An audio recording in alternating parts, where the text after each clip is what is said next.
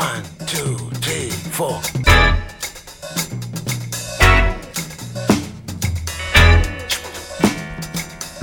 Crazy Afrobeat. Radio Django, le grand direct, 18-19h.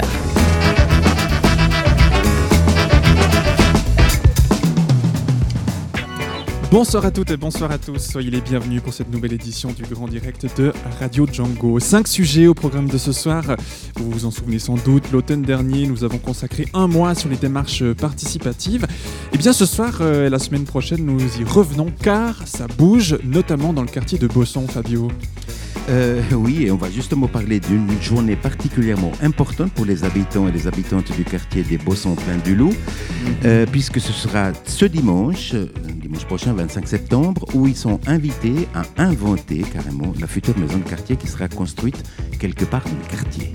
Voilà, on en, sait plus dans quelques instants et puis ça se prolongera la semaine prochaine et on vous invite à retrouver les, les émissions et la série de l'année passée, c'était euh, à cette saison exactement en 2015.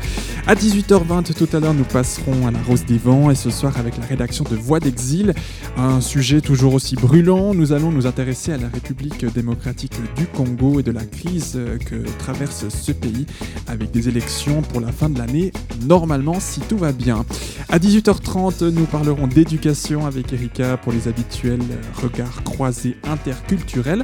Enfin, à 7h20, on passera à Cultiver Lausanne, euh, Émilie, et nous allons découvrir une association intitulée L'Amalgame. Et oui, nous recevrons euh, Damien Frey, qui est directeur artistique de l'Amalgame, qui est une salle de concert à Yverdon. Nous sortons de Lausanne, euh, qui nous parlera de cette salle qui produit des musiques essentiellement actuelles. Voilà, une association et une salle de concert, on en saura plus tout à l'heure. Ce sera à 7h20. Et puis, pour conclure euh, cette émission, nous allons retrouver les mardis de Stéphane Benanzi, la chronique d'actualité culturelle. Ce sera juste avant 19h. Les démarches participatives dans le quartier de Bosson, la situation critique en RDC, l'éducation euh, dans la vie interculturelle, l'amalgame et les mardis de Stéphane Benanzi. C'est le programme de ce mardi 20 septembre sur euh, Radio Django. Émission à suivre comme chaque semaine en direct et en public de Pôle Sud ou à écouter sur radio.django.fm. Je suis Fabien, je vous accompagne jusqu'à 19h. Soyez les bienvenus. Radio Django. Vivre à Lausanne. Et on va partir tout de suite dans le quartier de Bosson-Plaine du Loup pour parler d'une démarche participative lancée dans le cadre du fameux projet Métamorphose. Ce projet, faut-il le rappeler, prévoit euh, la construction de deux écoquartiers permettant d'accueillir 17 000 nouveaux habitants à Lausanne. Le projet est né en 2006 euh, déjà et euh, au vu de la complex- complexité d'une telle œuvre, quelques retards euh, font que le premier coup de pioche devait être donné l'année prochaine en 2017, voire même en 2018. Au centre de ce nouveau quartier mastodonte est prévue la construction d'une maison de quartier qui euh, viendra remplacer l'actuel centre socioculturel, Fabio. Et oui, c'est effectivement cela. C'est au sujet de cette future maison de quartier qu'une démarche participative a été lancée par la ville de Lausanne. Le but étant de réfléchir à ce nouvel équipement qui se situera, comme je te disais tout à l'heure, quelque part dans euh, ce grand écoquartier. Un collectif d'acteurs concernés s'est constitué fin avril de cette année pour être l'interlocuteur de la ville et fonctionner comme un relais entre les habitants et l'administration. Ce collectif a déjà entrepris quelques démarches et réflexions et organise une journée ce dimanche 25 septembre pour, j'ouvre les guillemets, penser, réfléchir, rêver, jouer, questionner, construire ensemble notre future maison de quartier. Et on en parle avec euh, Véronique Biolay, qui est membre du collectif euh, et de la coopérative Bled. Bonjour. Bonjour. Euh, Antonio Rosato, qui est un habitant du quartier et aussi membre de ce collectif. Bonjour. Et enfin, Hélène Hott, animatrice au Centre socioculturel des Bossons. Bonjour, Hélène. À toi peut-être la première question, Hélène. La ville a donc sollicité une démarche partici- participative concernant la construction de cette maison de quartier. Comment cela s'est passé en pratique? À qui, à qui elle en a fait la demande? En fait, c'est la ville, Madame Papeau plus précisément, qui, au début de l'année euh, 2016, a demandé à l'équipe d'animation de commencer à réfléchir à une démarche pour justement la future construction de cette future maison de quartier qui va voir le jour euh, dans les prochaines années. Et donc, le, le centre d'animation, vu qu'il est au centre de tout ce quartier, ne pouvait pas faire ça tout seul, j'imagine? Bah non, c'est mieux avec l'aide des habitants. Donc nous, euh, l'équipe d'animation, on a contacté directement euh, l'association Éco-Quartier, qui réfléchit depuis 2006 à justement tout ce qui est réflexion sur l'éco-quartier, comment on aimerait y vivre, la gouvernance, tout ça. Et donc c'est avec leur aide qu'on a commencé à réfléchir à comment on voulait voir cette démarche participative. On a rencontré plusieurs acteurs, on allait voir un peu ce qui se passait du côté euh, de Boisy avec la construction, enfin avec la réalisation de la maison de quartier du désert. On a rencontré l'équipe euh, d'animation. Et puis eux nous ont donné des conseils. Et de là, bah, on a construit euh, la démarche qui, qui a lieu cette année. D'accord. Et là, vous avez été euh, rechercher du monde pour qu'il qu'il puisse faire euh, partie du- du- du- d'un collectif qui allait être justement un relais entre les, les habitants et l'administration. Euh, Véronique Biolay, vous êtes membre d'un- du collectif et d'une coopérative toute jeune, vous me disiez tout à l'heure, qui s'appelle Bled. Le Bled, Le oui. Bled. et puis, donc, euh, un jour, vous avez reçu une invitation de la part du Centre socioculturel à participer à une démarche. Alors, effectivement, nous avons été convoqués par, euh, par euh, hab- enfin, le futur collectif à une, soirée de lancement de la démarche participative et de création de ce collectif. Donc, c'était en présence de toutes les autorités et des animateurs de la FASEL. Et c'est là, durant cette soirée, qu'on pouvait s'inscrire en tant que futur habitant, habitant, euh, s'inscrire dans le collectif pour euh, aboutir à cette démarche participative qui aura lieu dimanche. Ah, Il faut dire euh, qu'il y a beaucoup de coopératives qui sont pressenties comme, euh, comme euh, futurs habitants dans, dans, dans l'écoquartier euh, là-haut, au plein du Loup. Il fallait aussi toucher les personnes qui ne sont pas nécessairement des coopérateurs, mais qui sont des habitants depuis longtemps. Antonio, vous en êtes un. Ça fait très longtemps que vous habitez dans le quartier. Oui, Euh, moi, ça fait 44 ans que j'habite 44 ans. dans les Mais- Ouais. Et vous avez vu un peu ce quartier évoluer et vous avez travaillé aussi, enfin, vous avez euh, œuvré aussi dans le cadre du centre de loisirs de l'époque, de la cabane des Bossons et puis du centre socioculturel maintenant. Donc, vous vous êtes intéressé aussi à cette, démarche. Oui, oui, moi j'ai, participé déjà à la construction du chemin des Bossons, de, la- de- la maison du Bosson. J'ai assisté à la construction de la cabane de l'association des Bossons, que à l'époque s'appelait uniquement euh, Association des Bossons. D'accord. Et puis, euh, des fêtes et tout qu'on a fait là-haut, que maintenant, il y en a Donc, vous vous sentez concerné aussi par la, cette future maison de quartier euh, et vous avez aussi un avis à, un avis à donner? Oui, oui. Je suis très concer- très concerné. Je fais partie aussi de l'exécutif de, de la maison du quartier, comme du comité de, de la nouvelle association, la future association du quartier. D'accord. On peut lire sur le site qui accompagne cette euh, démarche qui est en train de se mettre en place que euh, bon, il y a beaucoup de, de coopératives qui ont elles plusieurs projets. Donc en fait, il y aura une maison de quartier, si on, si on essaie de comprendre un petit peu comment ça fonctionne, une maison de quartier centrale, un peu centrale, qui joue le rôle de l'animation socioculturelle, et autour des coopératives, pas mal, qui ont elles-mêmes des projets de, de quoi, par exemple, Véronique? Alors effectivement, chaque coopérative euh, a dû présenter un programme en même temps euh, lorsqu'elle a, soumis son projet à la municipalité. Et euh, dans la plupart de ces coopératives, les programmes réunissent en tout cas des espaces communs, des espaces mutua- mutualisables, avec chacun avait dans son, groupe imaginé différents aspects, différentes affectations que pourraient avoir ces locaux communs. Et c'est vrai que euh, je pense, en tout cas, la maison de quartier était imaginée dès le départ dans le plan général. Mais c'est vrai que c'est que à partir du moment où euh, les projets ont été connus, les projets et les coopératives choisis, qu'on a découvert les programmes de chacun et chacune. Et du coup, euh, nous nous rendons compte que finalement, il y a beaucoup d'espaces qui se ressemblent, ou en tout cas dont le but est aussi de soit de faire de la- la- l'animation socioculturelle, comme pour le Bled, il y avait un projet d'une salle de spectacle de 200, 250 places. Pour une autre euh, coopérative, il y a un café social. Euh, dans une autre coopérative, des salles de répétition. Enfin, voilà. Donc, il y a des espaces qui seront disponibles et euh, à disposition aussi des habitants et des habitantes. Mais alors, ces espaces qui sont encore disponibles, ils sont mis à disposition, ils sont inclus dans le projet Métamorphose euh, par la municipalité. Et après, en fait, il reste que, entre guillemets, de choisir qui va dedans faire quoi?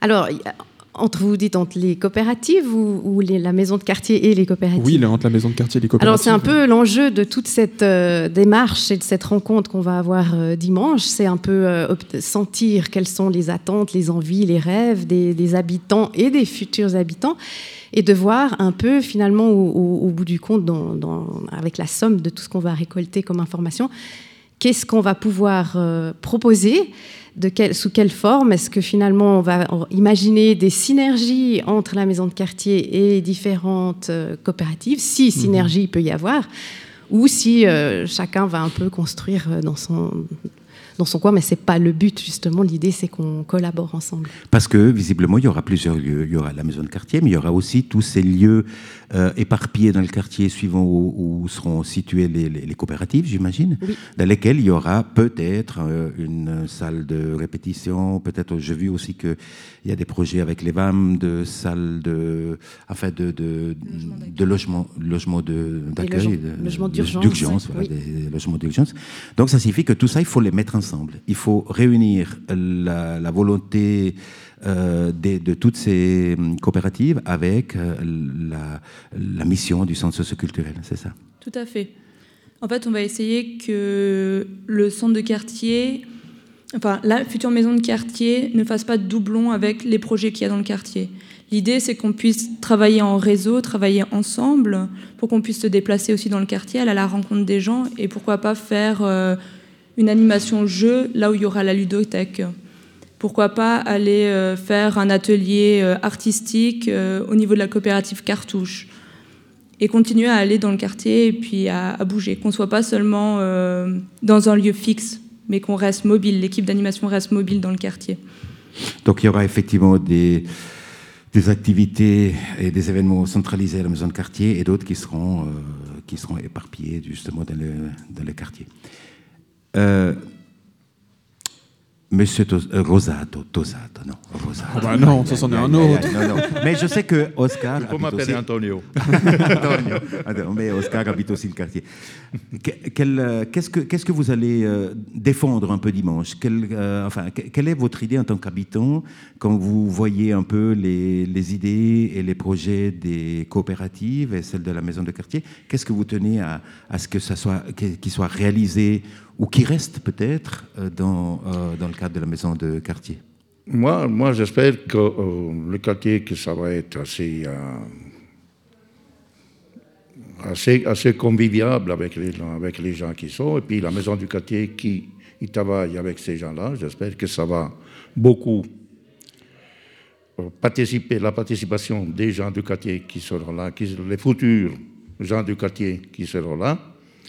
Et puis nous, on fera tout pour accueillir ces gens et puis et être avec eux, les mettre sur la route, le- expliquer le- le- la- les choses plus la, plus grande forme qui qui pour créer le vivre ensemble, etc. Ouais, ouais.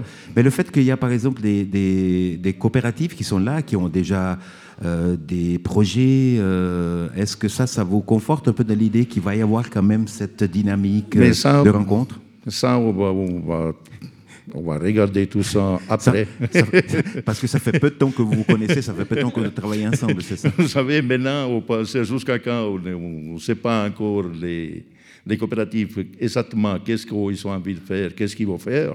Parce que les coopératives, pour le moment, ils sont, euh, euh, ils sont sous la balance qui penchent d'un côté puis de l'autre, ils ne savent pas. euh, Quel, quel poisson prendre Alors, c'est c'est pour ça on va attendre leur, euh, leur- la, suite Oui.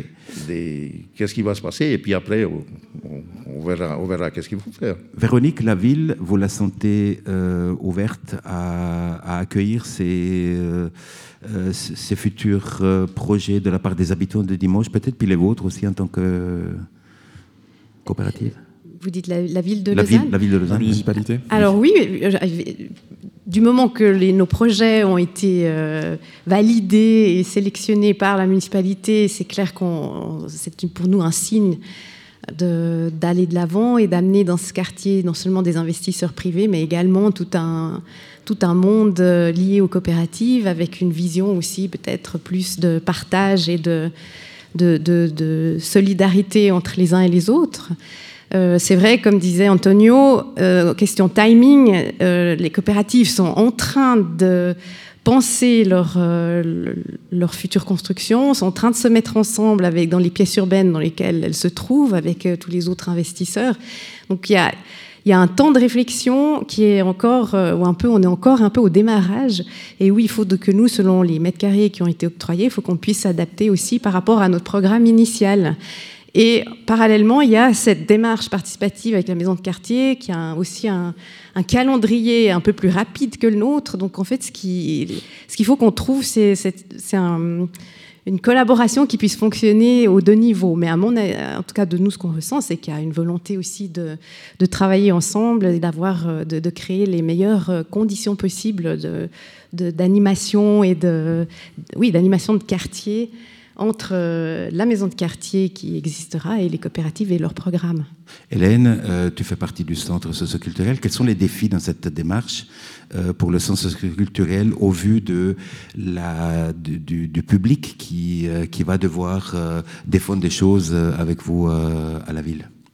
Bah, notre enjeu, c'est surtout que la parole des habitants soit entendue auprès de la ville et que cette maison de quartier soit vraiment réalisée au plus juste par rapport à la demande du quartier.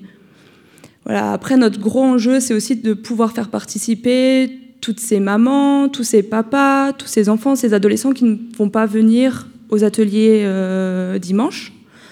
Et c'est pour ça que ça fait un mois qu'on travaille, même plus qu'un mois, qu'on en parle, qu'on leur en parle, on prend, on prend note de leurs demandes. on- Mais concrètement, vous allez à leur rencontre dans la rue? Bien sûr, tous les mercredis et tous les jeudis, on est dans le quartier avec euh, nos, nos vélos triporteurs et on travaille sur des ateliers artistiques pour que les enfants puissent s'exprimer sur leurs envies.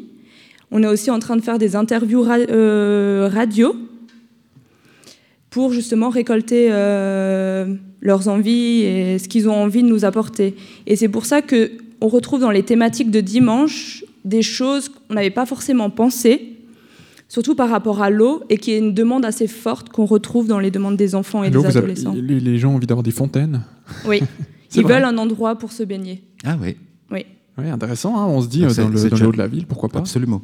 Donc voilà, on, a- on en vient sur cette euh, journée du, de dimanche, 25 septembre. La, la, la population, euh, enfin, il y a eu que 15 000, euh, 15 000 invitations ou 15 000 flyers qui ont été Ouais, distribués. voire plus.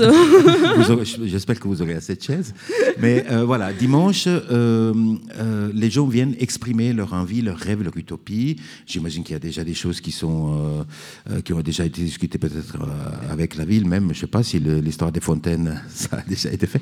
Quel, euh, quels ateliers pour discuter de quoi en fait? Comment, comment, hum, qu'est-ce que vous attendez de la part des, des, des habitants? Oui, qui disent, qui disent qu'ils ont envie, mais qu'ils d'après quel, quel- quels ateliers, quels moments de discussion? par rapport à ce qui est déjà ressorti auprès du- des gens qui font partie du collectif, par rapport à ce qu'on entend dans le quartier, on a dégagé quelques thématiques qui vont être traitées. Donc il y a surtout il y a tout ce qui va avoir euh, attrait autour du parc, tout ce qui va avoir autour de la maison de quartier, parce que euh, la maison de quartier sera entourée par le parc. Donc il y a là-dessus qu'on on peut s'exprimer. Il y a tout ce qui est au rapport avec les activités qu'il y aura dans la maison de quartier. Il y a tout ce qui est collaboration et cohabitation avec les coopératives, comment on travaille ensemble et comment on a envie, et tout ce qui est convivialité. D'accord. Et vous, les coopérateurs futurs, enfin euh, actuels, mais qui habi- habiteraient là-bas, vous viendrez présenter quels sont vos, euh, euh, vos projets? Alors, je vais, je vais pas animer euh, la- l'atelier des coopératives, donc euh, je laisserai le soin à mes collègues de le faire. Mais j'imagine que dans cet atelier-là, il y aura une part qui présentera un petit peu les programmes de chacun, de chacune de ces coopératives, et qui permettra peut-être de poser des questions ou d'aller un peu plus loin dans la discussion avec les habitants. Oui. Monsieur Rosato, vous, quel, quel atelier vous intéresse? Moi, qu'est-ce qui, moi qui m'intéresse le plus, c'est les noms, les noms de la maison du quartier. Qui n'est pas encore choisi. Alors, parce que puisque nous, on, a, qu'on est en train de recréer une la, la nouvelle association, Qui va gérer la maison de quartier? On a déjà, on a déjà choisi un nom, mais je crois qu'au 25, on va demander aux gens s'ils sont d'accord avec le nom, ou bien qu'est-ce qu'ils en pensent, et s'ils aimeraient trouver un autre nom. Ou s'il y a, une autre- s'il y a d'autres propositions. Quoi. Ouais.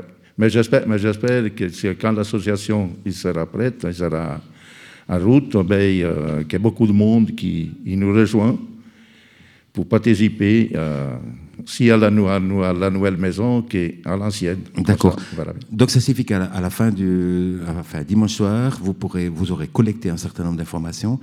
Euh, Qu'est-ce qu'il en adviendra de ces informations et de ces projections, de ces projets, de ces idées, de ces utopies? Bah, Hélène Tout ça, ça va être regroupé dans un document qui va être rédigé par l'association Écoquartier, qui prend le mandat de la rédaction. Et ce document va être euh, là pour écrire le cahier des charges pour euh, les architectes. Et après, donc, avec toutes ces informations, on va refaire un forum de quartier au mois de novembre. La date est encore à définir. hein. et euh, où les habitants pourront encore s'exprimer s'ils ont des désaccords, s'ils veulent rajouter quelque chose. Puis à la Une sorte fin, de nous- vérification devant la population. Voilà. De, de- D'accord. donc ça sera encore le moyen, encore euh, la dernière, le- dernière minute pour s'exprimer là-dessus. Et après, ça sera remis euh, aux architectes. Et le collectif, le collectif restera toujours une, euh, un interlocuteur de, des futures démarches, que ce soit en termes d'ar- d'architecture, de... Pour la par suite, exemple. Pour la suite, oui. tu veux Véronique? Vas-y. Alors, je, je crois qu'il y a une effectivement le- la volonté que le collectif puisse également, à partir du moment où le cahier des charges va être euh, écrit ou en tout cas euh, euh, créé, que le, collectif, un membre ou deux du collectif puisse également participer au, choix des architectes ou en tout cas de suivre un peu le projet. Ouais, un sujet euh, vague, un gros projet. En tout cas, il a bien avancé, mais c'est pas encore tout à fait euh, terminé. Donc, on, rappelle la date de ce dimanche, le 25 septembre, euh, pour donner votre avis, pour prendre part à cette démarche citoyenne. On rappelle qu'elle est adressée à tous les habitants actuels ou futurs des secteurs Bosson, Gratapaille, Plaine du Loup, Bois-Gentil, Ancien Stan, Cassinette et Maillefer, pour penser ensemble le futur de la maison de quartier. On vous souhaite une belle journée de dimanche déjà Merci. Merci. et plein de succès. D'ailleurs, on se retrouvera, euh, si tout va bien, et tout va bien se passer, mardi prochain pour parler euh, à chaud. Oui, on fera un arrivé. petit bilan à chaud avec euh, Hélène et puis euh, des gens qu'on invitera. On pense à des jeunes éventuellement. Oui, ce serait super qu'il y ait des ados. S'il y en a dimanche, on, on vous le souhaite. Merci beaucoup, Véronique Biolay, membre du collectif euh, et la coopérative Bled. Merci, Antonio Rossato, euh, habitant du quartier, aussi membre du collectif. Et enfin, merci à Hélène Hutt, animatrice au centre socioculturel de Bosson. Et puis, euh, on vous tient les pouces pour dimanche. On ne manquera pas de venir aux nouvelles. Merci beaucoup. Merci. Et, et merci à Fabio pour la préparation de ce sujet.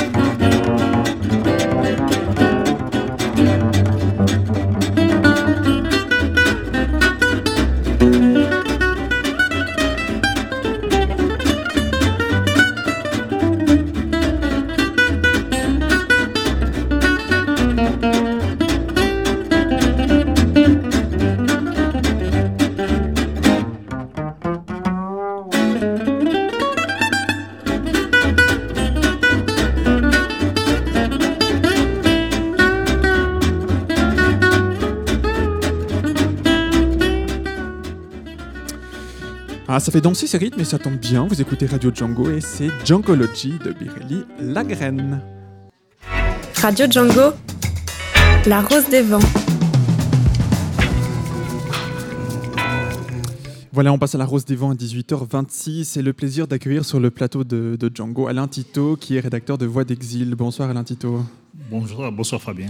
Alors Alain Tito, tu, tu nous proposes aujourd'hui de faire un zoom sur la situation préoccupante euh, qui sévit malheureusement en République démocratique du Congo, avec évidemment en toile de fond les élections présidentielles qui n'auront peut-être jamais lieu en décembre de cette année. Oui, effectivement Fabien, en République démocratique du Congo, le dernier mandat du président actuel de la République, Joseph Kabila, expire le 19 décembre 2006. Or, le gouvernement annonce d'ores et déjà son incapacité à organiser les élections dans les délais prévus par la Constitution. C'est alors qu'un dialogue s'est engagé entre les différents leaders de la classe politique pour trouver un consensus autour de l'organisation de ces élections. Mais une frange des politiciens soupçonne que ces dialogues servent d'alibi pour le chef de l'État qui aspirerait à prolonger son mandat et à modifier la Constitution en vue de, présenter, de se présenter à un troisième mandat. Ouais, donc si j'ai bien compris, c'est un chef d'État qui s'agrippe, euh, voilà, qui s'agrippe au pouvoir. Tout à fait, tout à fait. Alors, euh, pour en parler, mettre en perspective cette situation chaotique de la République démocratique du Congo, nous avons invité les journalistes, écrivains, dramaturges congolais Germain Dimbenzi Baedi. Bonsoir Germain. Bonsoir.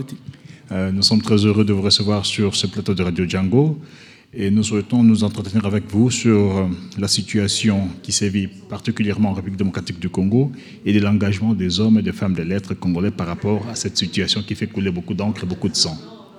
Alors la première question que je vous pose est celle de savoir que pensez-vous du soulèvement populaire actuel en République démocratique du Congo? Euh, merci beaucoup pour la question. Euh, curieusement, on en parle beaucoup ces, derniers temps, les soulèvements populaires. Mais s'il faut peut-être euh, remonter dans l'histoire, les soulèvements populaires surviennent très souvent quand les peuples en ont vraiment ras-le-bol. C'est les ras-le-bol populaires. Quand les peuples en ont vraiment marre, ils arrivent à se soulever. Maintenant, la question est, est-ce la solution? Je ne sais pas. Mais pour le moment, je pense que euh, toutes les voix s'accordent à dire que euh, nous voulons des élections, nous voulons les respects stricts de la Constitution, bien que je n'y crois plus moi-même. Mais pour le moment, ce qu'on attend, c'est que le- les autorités euh, prennent les res- responsabilités pour respecter la Constitution et organiser les élections. Je ne sais pas comment. Alors, je vous ai présenté comme écrivain, journaliste et dramaturge. La deuxième question est celle de savoir si la littérature peut-elle contribuer à l'émancipation politique du peuple, et plus particulièrement en République démocratique du Congo?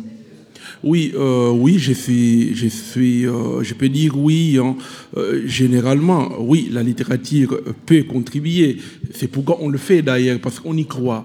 Et dans les circonstances actuelles de la République démocratique du Congo, je pense que le rôle des, des écrivains ou des hommes de lettres est très crucial même. Hein. Euh, L'homme de lettres doit, euh, doit être euh, celui qui, éveille les consciences, celui qui réveille le peuple. Donc je pense qu'on a, on a un, très grand rôle à jouer. Donc je crois, je crois que à partir de nos écrits, de nos œuvres, de nos interventions, on peut amener le peuple à prendre ses responsabilités, à, à éveiller les consciences. Euh, Je vous ai présenté comme dramaturge, et je reviens sur ça parce que la plupart des pièces de théâtre qui sont vues ici en Europe de la part des acteurs congolais, ce ne sont pas des pièces qui appellent vraiment à la conscience, qui ne réveillent pas vraiment euh, politiquement le peuple. Et vous, qu'est-ce que vous en pensez? Euh, moi, je crois que il, il faut euh, instaurer ce système qui fera que euh, on n'écrive pas seulement des pièces euh, euh, de théâtre euh, en, regardant, par exemple, des faits qui ne sont pas euh, d'actualité. Moi, par exemple, euh, j'ai écrit euh, les procès Mobutu. Je sais que vous voulez arriver, en arriver là. Euh, le but, c'était quoi, en fait? Le but, c'était de- d'essayer un peu de rétablir une sorte de notion de responsabilité dans l'environnement politique africain. Qu'est-ce qu'on constate très souvent que dans les continents africains, d'ailleurs, c'est connu, où on a eu beaucoup de dictateurs euh, qui, qui gouvernent, euh, qui violent les constitutions, qui, qui commettent des, graves crimes politiques, économiques, euh, sociaux, mais qui, à la fin, ça sortent indemnes. Donc, ils, ils laissent le pouvoir, ils partent, souvent, ils ne, euh, pas de leur gré, hein, mais il n'y a, jamais eu de, vraiment des procès. Voilà. Donc, les procès Mobutu, c'est un procès euh, fait contre tout un système euh, euh, qui, qui dit assez très longtemps en Afrique. Je crois que vous avez suivi les procès Issenabré euh, qui s'est passé au Sénégal. Je pense que une fois cette notion de responsabilité instaurée dans notre société, ça dissuaderait certains comportements qu'on déplore aujourd'hui. Alors, le procès Mobutu, aujourd'hui, c'est Kabila qui fait comme Mobutu. Pouvions-nous nous attendre peut-être dans les prochains jours à une autre pièce qui s'intitulerait Procès Kabila Euh, je ne sais pas si ça va s'intituler le procès Kabila, mais je reviens à ce que j'ai dit. Euh, Le problème, c'est que c'est un procès fait à tout un système, système politique, c'est tout l'environnement politique africain qui était visé dans cette pièce. Donc aujourd'hui, par exemple, si moi je- j'encourage l'inita- l'initiative des, des JG, l'ex-président tchadien Issenabré, et je crois que ça peut amener certains dirigeants, pour ne pas citer les noms, à se dire que non, attention, je dois me tenir, quoi, je dois être très très euh, correct dans, la gestion du pays parce qu'après, je dois rendre des comptes. C'est ça le problème. En fait, le but, c'est cette notion de responsabilité qu'on voulait. Euh, que- quel a été l'accueil réservé par euh, les intellectuels congolais qui sont au pays et ceux qui sont ici par rapport à, à ce que vous avez écrit sur le procès Mobutu Bon, je peux dire que l'accueil était. C'était un bon accueil, je ne dirais pas très chaleureux, mais c'était un bon accueil. C'est-à-dire qu'au niveau d'ici, j'ai vu beaucoup de, de compatriotes, beaucoup d'Africains qui sont venus voir la pièce, qui nous ont encouragés. Et au niveau du pays aussi, on a eu des échos. Donc je crois qu'ils ils ont suivi, mais maintenant la question est est-ce qu'ils ont vraiment compris le message? Et si nous revenons à l'actualité au Congo, est-ce que vous pensez que l'art congolais devrait être un art militant nécessairement? Euh, euh, moi, même quand j'étais tout petit à l'école, euh, nous avons connu beaucoup d'auteurs africains ou négro-africains. Euh, souvent, la base, c'était des, des- des militants. C'était des militants parce qu'ils devaient euh, combattre pour l'indépendance du pays, la décolonisation, tout ça. Ben, Aujourd'hui, la situation a un peu changé, mais je pense que le côté militant doit rester. Vous êtes dans ce monde-là, est-ce que vous sentez assez d'œuvres qui sont produites par les auteurs congolais, par les dramaturges congolais, qui font vraiment ce que j'appellerais un, inventaire sévère contre ce qui se passe dans le pays? Est-ce que vous le sentez? Vous, vous avez écrit le procès Mobutu, est-ce que vous en connaissez d'autres qui ont écrit des œuvres qui dénoncent un peu ce qui se passe dans le pays et ce qui se passe aussi quelque part en Afrique parce que la situation est presque générale? Oui, il y a, il y a quand même beaucoup de, de voix qui se sont élevées, ils continuent à s'élever. hein. Euh, oui, il y a beaucoup d'autres hôtels qui ont essayé un peu d'épingler ce système. Il n'y a pas qu'au Congo, mais c'est un peu partout en Afrique. Oui. Et Oui. vous, vous pensez que ces œuvres-là, les œuvres produites sont en train de faire bouger les choses? Les, mentalités sont en train d'évoluer vers la lutte contre les dictatures ou bien il y a, comme je dirais, une stagnation Mais je vais dire que moi, j'ai envie de dire oui. J'ai vraiment envie de dire que oui, ça, fait bouger, les choses. Mais, euh, mais est-ce qu'on a atteint euh, les niveaux voulus? C'est ça. Donc nous devons continuer à, écrire, continuer à faire ce que, nous faisons pour essayer un peu d'amplifier un peu la, la pression. Mais je crois que c'est à nos, nos compatriotes, à nos frères africains, par exemple, à, à tirer parti de, de ce que nous faisons. Voilà. Et quel rôle joue la diaspora congolaise aujourd'hui par rapport au changement de régime en RDC et qui pourraient être les acteurs possibles de ces changements au niveau de l'extérieur? Euh, la diaspora congolaise, euh, en général, euh, fait beaucoup de bruit. Il fait, il fait parler euh, d'elle, cette diaspora. D'ailleurs, il suffit seulement de voir ce qui se passe au Congo. Le gouvernement est très, très nerveux quand il s'agit de, euh, de la diaspora. Donc, moi, je pense que cette diaspora-là a un, rôle très, très important à jouer. Euh, il le fait déjà. Il le fait déjà, mais maintenant, les résultats se font attendre. Mais moi, je crois en cette diaspora. Mais Et il- pour les dirigeants de demain, là, je reviens sur la, la classe politique d'aujourd'hui qui doit être renouvelée. C'est ça. Donc, euh, il appartient à, à toutes ces personnes qui font partie de la diaspora d'essayer un peu d'apporter du nouveau. hein, d'essayer un peu de bouleverser les choses, de changer les choses en bien. Voilà.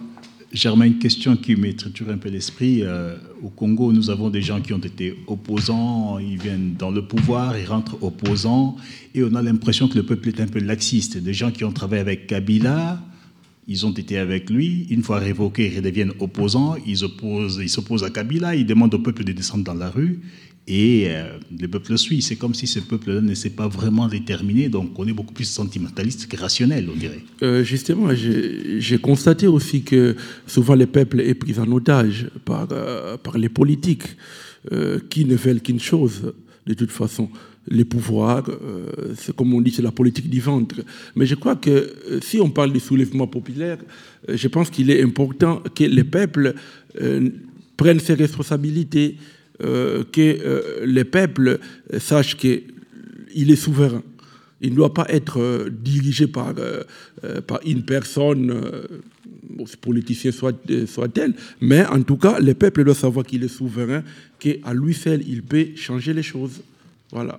Est-ce qu'au Congo-Kinshasa, on a besoin d'une négociation pour en arriver à l'effectivité de la démocratie Ou bien on a besoin de cette violence aujourd'hui qui s'abat dans le pays pour en arriver là Donc, euh, Je n'ai jamais été pour la violence. Et Je crois que la violence n'arrange rien, mais je crois que le peuple doit prendre ses responsabilités. Donc, euh, qu'il respecte la Constitution, c'est ce qu'on fait. ok.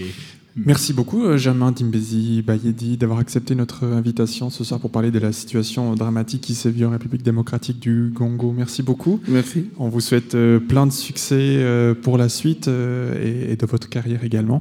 Et bien entendu, un grand merci à toi, Alain Tito, qui, rappelons, est, rédacteur pour le site d'information Voix d'Exil. Une interview à retrouver tout bientôt sur notre site www.django.fm. Merci beaucoup. Radio Django, le grand direct, 18-19h. Et on continue dans la Rose des Vents ce soir à 18h38 avec euh, Erika pour parler d'éducation avec euh, ses regards croisés interculturels. Aujourd'hui, le sujet est abordé par deux jeunes euh, qui nous racontent leurs expériences académiques. Ils font la critique positive et négative de leurs formations respectives. Nous allons tout d'abord écouter Kevin, étudiant de l'école sociale, qui nous raconte son parcours de formation en Suisse. Son regard sera confronté avec l'expérience de Louis, équatorien et animateur socioculturel de Lausanne. Louis nous raconte sa vision en tant qu'étudiant latino-américain, mais aussi son parcours comme étudiant en Suisse.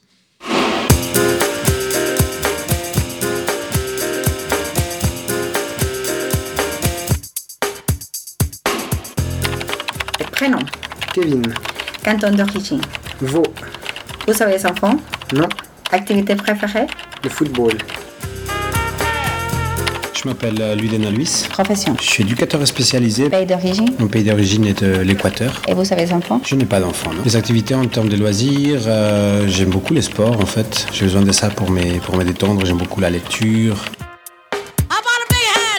Alors l'éducation en Équateur, de ce que moi j'ai vécu, c'était la discipline qui était au centre même de l'attention, parce qu'on était dans des écoles privées, dans des écoles publiques non très grandes. Et dans ces écoles, euh, il y avait jusqu'à 50 élèves en classe. Donc c'est vrai que la discipline, elle faisait partie entière de, par rapport à des autres matières. Donc elle était vraiment prise au sérieux. Donc j'ai ce souvenir-là, quelque chose d'assez strict.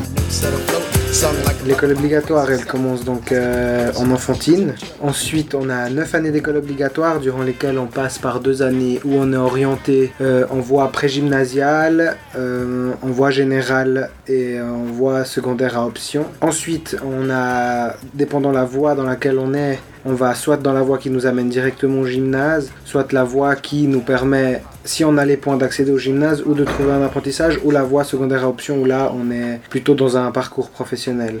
Ensuite, donc soit on fait un apprentissage, soit on fait le gymnase, ou alors il y a encore des années d'orientation. Après, donc il y a l'apprentissage ou bien euh, une voie euh, euh, bah, du gymnase qui nous, a- qui nous ouvre les portes de l'université.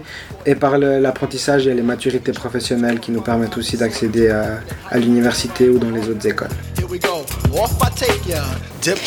Sa différence, je dirais, c'est C'est plus le système à l'américaine, où chacun peut faire un bachelor. Euh, les gens, ils arrivent en école euh, primaire, en école secondaire, et puis après, la plupart, la plupart d'individus, ils finissent une école secondaire, ils finissent euh, le gymnase, et puis après, mm, les universités, ils ont un très très bon succès depuis en tout cas une vingtaine d'années en Amérique latine. Maintenant, le problème qui se pose en Amérique latine, c'est que oui, il y a peut-être une facilité maintenant plus qu'avant pour les études, mais est-ce qu'il y a des débouchés? C'est toujours le problème, je dirais, des pays en voie de développement, que les systèmes éducatifs se renforcent.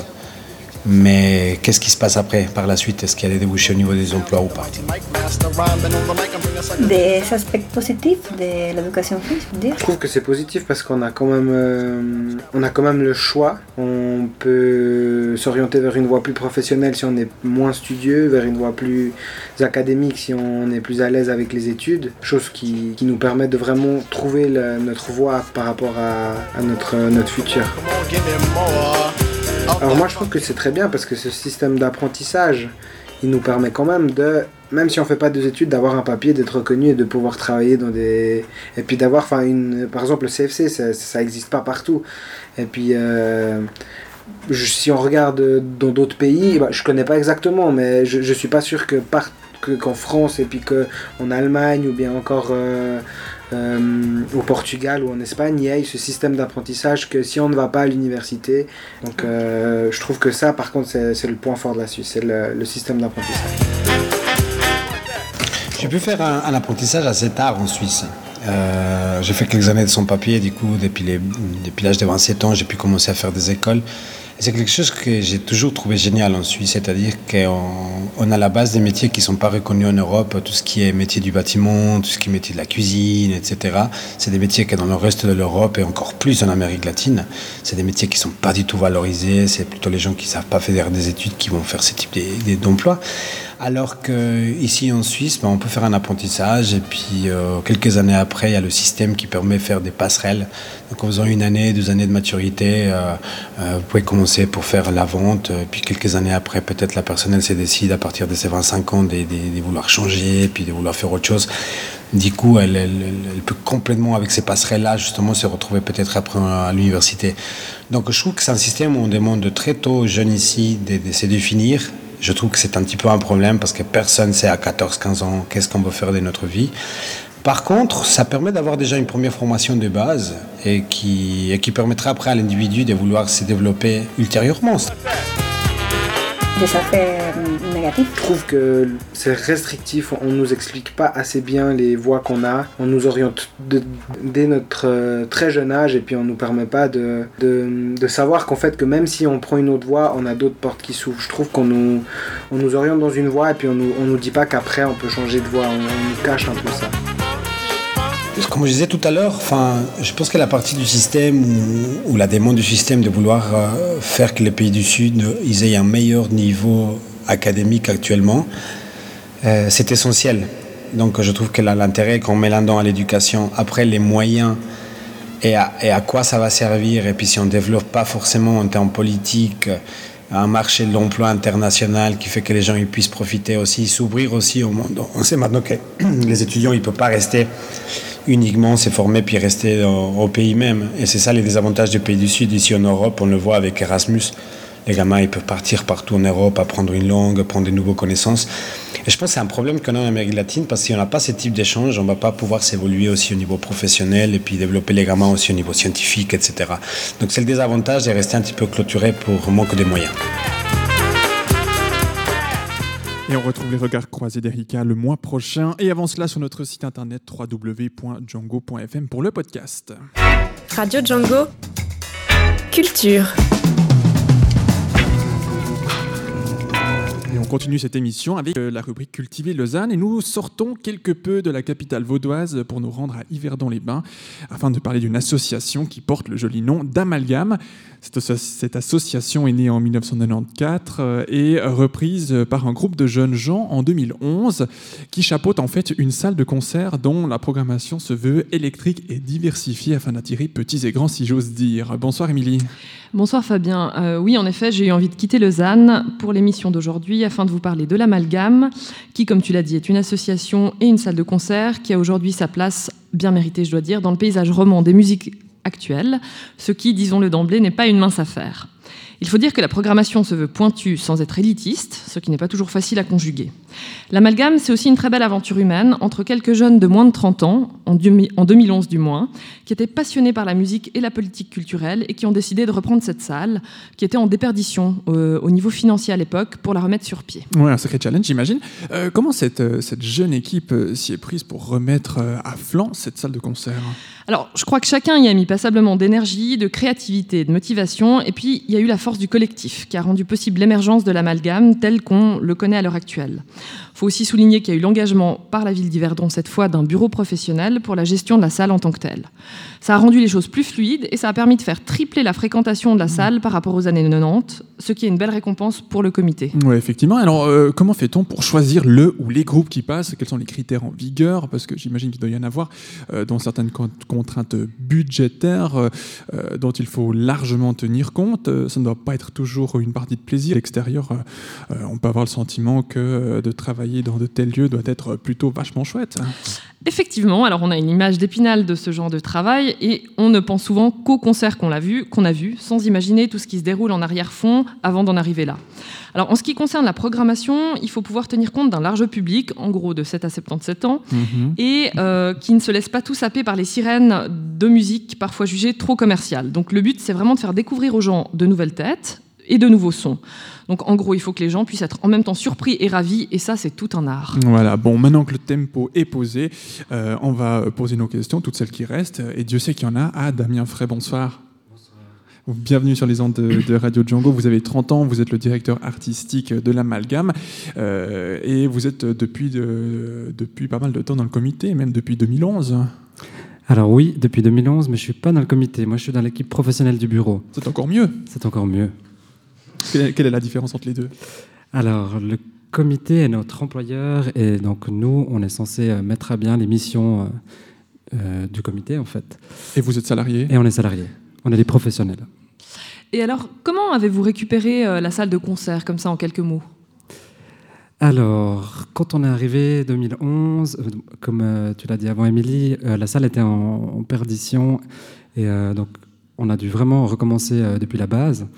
On était euh, donc un ami, enfin Tom Gay et moi, on a été engagés les deux à 50% et on a dû euh, remettre sur pied cette salle.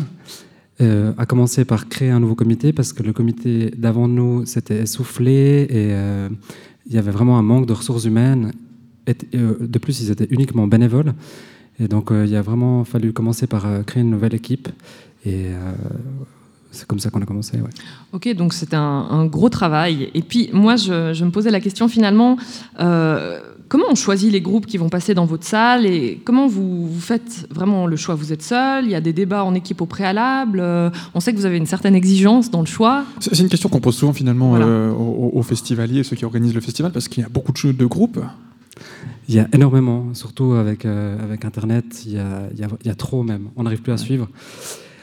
Euh, je pense que c'est une question de, sensibilité avant tout. Et moi, j'essaie de faire confiance à mon instinct et à mes goûts.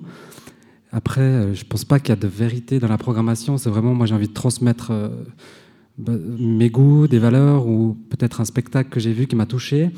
Et pour moi, j'ai une mission justement. J'ai la mission de faire découvrir des artistes à des gens et de pas leur donner forcément à manger ce qu'ils attendent. J'aime bien justement que ça interpelle et que ça questionne. Et, euh, après, j'aime, j'ose m'aventurer à dire que euh, j'essaie de mettre la qualité en avant. Après, c'est selon mes critères, donc euh, ça reste très subjectif. Et euh, ça attire quand même de plus en plus de monde, hein, il faut le dire. Moi, j'avais une question, notamment puisqu'on est à Lausanne. Est-ce que vous avez des liens avec d'autres salles de concert? Si oui, lesquelles? Est-ce que vous montez des projets en commun ou bien vous êtes dans votre petit coin à Yverdon? Alors, on est en contact, euh, même assez régulièrement, surtout en programmateur, euh, pour des questions justement de cachet d'artistes ou d'exclusivité, de, euh, ou des problématiques actuelles par rapport au milieu. Après, au niveau des projets communs, c'est assez difficile de, de, travailler avec des villes différentes. Enfin, je pense qu'on a déjà tous bien assez à faire dans notre ville et avec notre, notre salle. Mais on essaye vraiment de, de communiquer un maximum. Ouais. Est-ce que vous pouvez considérer que Yverdon est suffisamment loin en fait de Lausanne pour euh, que finalement la programmation soit pas euh, euh, n'ait pas besoin d'être en lien directement avec Lausanne?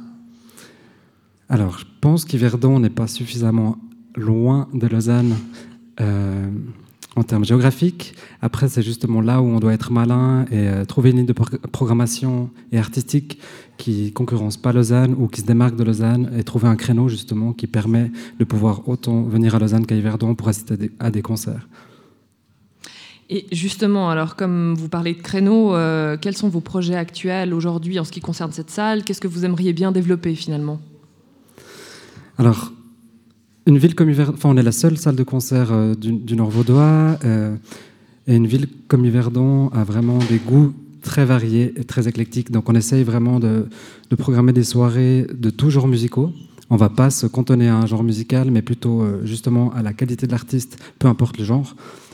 Euh, et les projets qu'on développe depuis à peu près une année maintenant, c'est vraiment de, sortir de nos murs, euh, de faire des collaborations avec euh, des théâtres, avec, des centres, avec le centre d'art contemporain, d'aller aussi à la rencontre du public dans la rue. Et je pense qu'on a beaucoup à faire à ce niveau-là. Et je pense que c'est- aussi une question de, de médiation culturelle et d'aller à la rencontre d'autres publics et de présenter d'autres choses au public du, du- enfin, du théâtre ou de la musique actuelle. Et comment se passent en général ces, ces mélanges euh, de, de projets culturels entre le théâtre et la musique? Euh, Est-ce que ça attire le même public? Est-ce que ça attire encore plus de public? Comment c'est? Je pense que ça, ça ouvre à d'autres publics. Euh, que justement, nous, on a un public très musique actuelle, assez alternatif. Le théâtre, on va dire, ça peut être l'opposé, sans vouloir caricaturer. Et justement, les gens euh, s'intéressent euh, à découvrir, vu qu'on collabore, enfin, ils se disent, ah ben, si- nous proposent quelque chose, euh, enfin, si l'amalgame propose quelque chose dans un théâtre, c'est qu'il doit y avoir un lien ou quelque chose, euh, et ça, suscite leur curiosité. Et du coup, je pense que, les deux publics sont intéressés par ce genre de collaboration. Et puis, dites-nous alors quelques mots sur la programmation 2016-2017, parce que je vois que vous êtes venu bien accompagné, si j'ose dire. Donc, euh, faites-nous envie. Euh, ben, ça commence ce samedi, on sort de nos murs et on investit la cour du château d'Yverdon-les-Bains en extérieur euh, dans le cadre d'un festival qui s'appelle les Week-ends du Roi.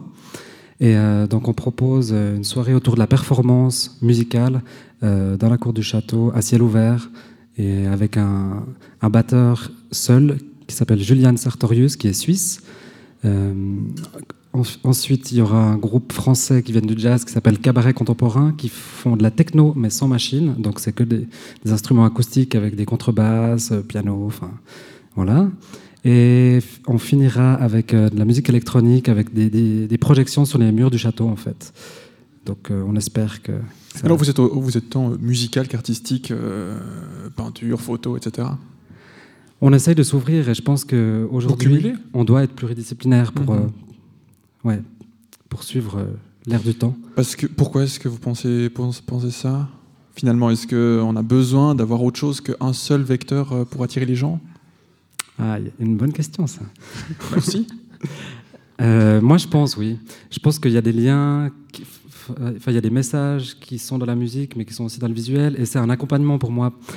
Enfin, surtout dans la musique électronique maintenant, euh, les, les- les spectacles sont accompagnés de, de visuels, et ça apporte vraiment une autre dimension. Et euh, je pense que au niveau sensoriel aussi, les, les shows sont différents. On peut avoir euh, justement des belles images et un côté sonore, et du coup, c'est d'autant plus intense à vivre, je pense. Donc, ça demande finalement d'être assez polyvalent et c'est pas donné à tout le monde. Après, c'est comme moi je l'entends avec euh, la ligne artistique qu'on veut défendre à l'amalgame ou dans les projets qu'on fait. Euh, après, je pense qu'il y a des salles de concert qui sont pas du tout là-dedans. Euh, là, c'est plutôt euh, justement les, les choses qu'on aimerait développer.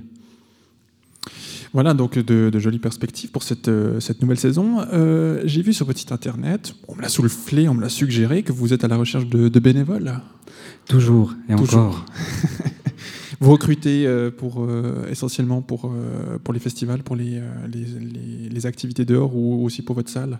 Pour tout, euh, au bar, aux entrées, pour de l'accueil artiste.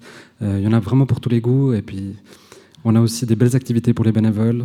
Ça, ça vaut la peine. Voilà, donc le formulaire est en ligne, amalgameclub.ch. Merci beaucoup Damien Frey de nous avoir euh, parlé de, de l'association. Allez, je ne vais pas dire que vous dirigez, puisque vous êtes un des professionnels de cette euh, association et salle de spectacle, mais pour laquelle vous œuvrez. Merci beaucoup à vous. Plein succès pour euh, la suite de, de cette saison. Euh, et on vous redonne encore le, le nom de ce site web amalgameclub.ch si vous êtes intéressé par la programmation, mais également pour devenir bénévole. Merci beaucoup, Émilie, pour la préparation Merci. de ce sujet hiverdonnois. Euh, un sujet à retrouver en podcast sur notre site www.django.fm. Radio Django à écouter sur radio.django.fr. Bien qu'il n'ait pas beaucoup de sympathie pour les pardon, les cinéphiles, depuis euh, déjà longtemps, notre chroniqueur Stéphane n'en reste pas moins attaché au 7e art et salue cette semaine la création récente du Ciné Club au Beurre, dont la seconde séance se tient tout justement ce soir à 20h30 au Bellevaux. Les mardis de Stéphane Venanzi. Aujourd'hui qu'on assiste à la multiplication, semble-t-il, sans fin des images, on est en effet passé, en un peu plus d'une centaine d'années, de l'impossibilité de revoir un film une fois son exploitation commerciale terminée, à la profusion des modes et supports de diffusion. Ciné-club, cinémathèque, télévision, Super 8 à usage domestique, cassette vidéo, DVD, Blu-ray, streaming et j'en oublie assurément. Bref, aujourd'hui, on pourrait se demander quelle peut bien être la nécessité de créer un nouveau ciné-club à Lausanne. Surtout si c'est, comme certains, pour projeter Metropolis, Citizen Kane ou Annie Hall. Ce serait toutefois oublier un peu vite les lacunes de la diffusion en Suisse romande, où les écrans sont encore et toujours majoritairement monopolisés par les pires bouses ricaines ou franchouillardes. Ou alors, et je me demande même si ce n'est pas encore pire, par de soi-disant films du Sud, en vérité complètement calibrés pour le public occidental.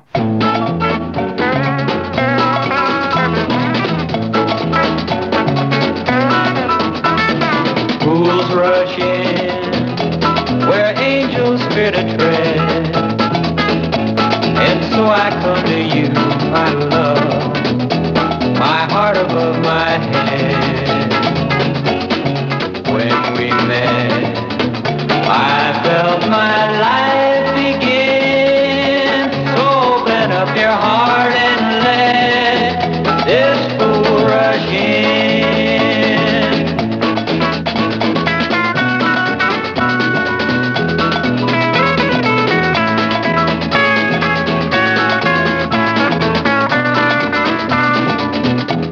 Je ne saurais donc trop vous conseiller, au vu du programme explosif élaboré dans le cadre du cycle Le corps transfiguré, de suivre avec régularité, assiduité même, les soirées organisées au Bellevaux par le Ciné-Club au Beurre.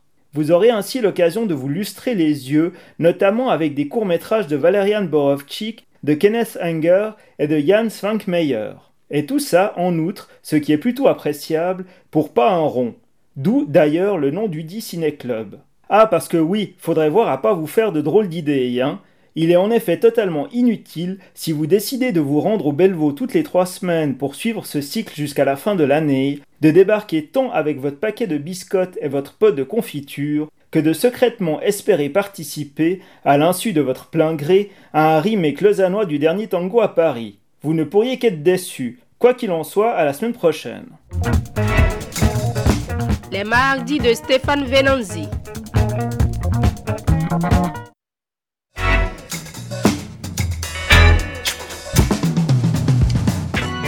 Cinq sujets au sommaire de ce grand direct. La démarche participative dans le quartier de Bosson, plaine du Loup, la situation critique en République démocratique du Congo, l'éducation vue interculturellement dans les regards croisés d'Erika, l'amalgame et les mardis de Stéphane Venanzi. C'était le programme que nous vous proposions ce soir, ce mardi 20 septembre sur Radio Django. Tous ces sujets seront à retrouver dès demain en podcast sur notre site www.django.fm. La semaine prochaine, nous continuons cette question de démarche participative à Bosson avec euh, des premières réactions à chaud. D'ici là, je vous souhaite une très belle semaine et rendez-vous mardi prochain à partir de 18h. Très belle suite de soirée sur Django et chez vous, il est tout précisément 19h.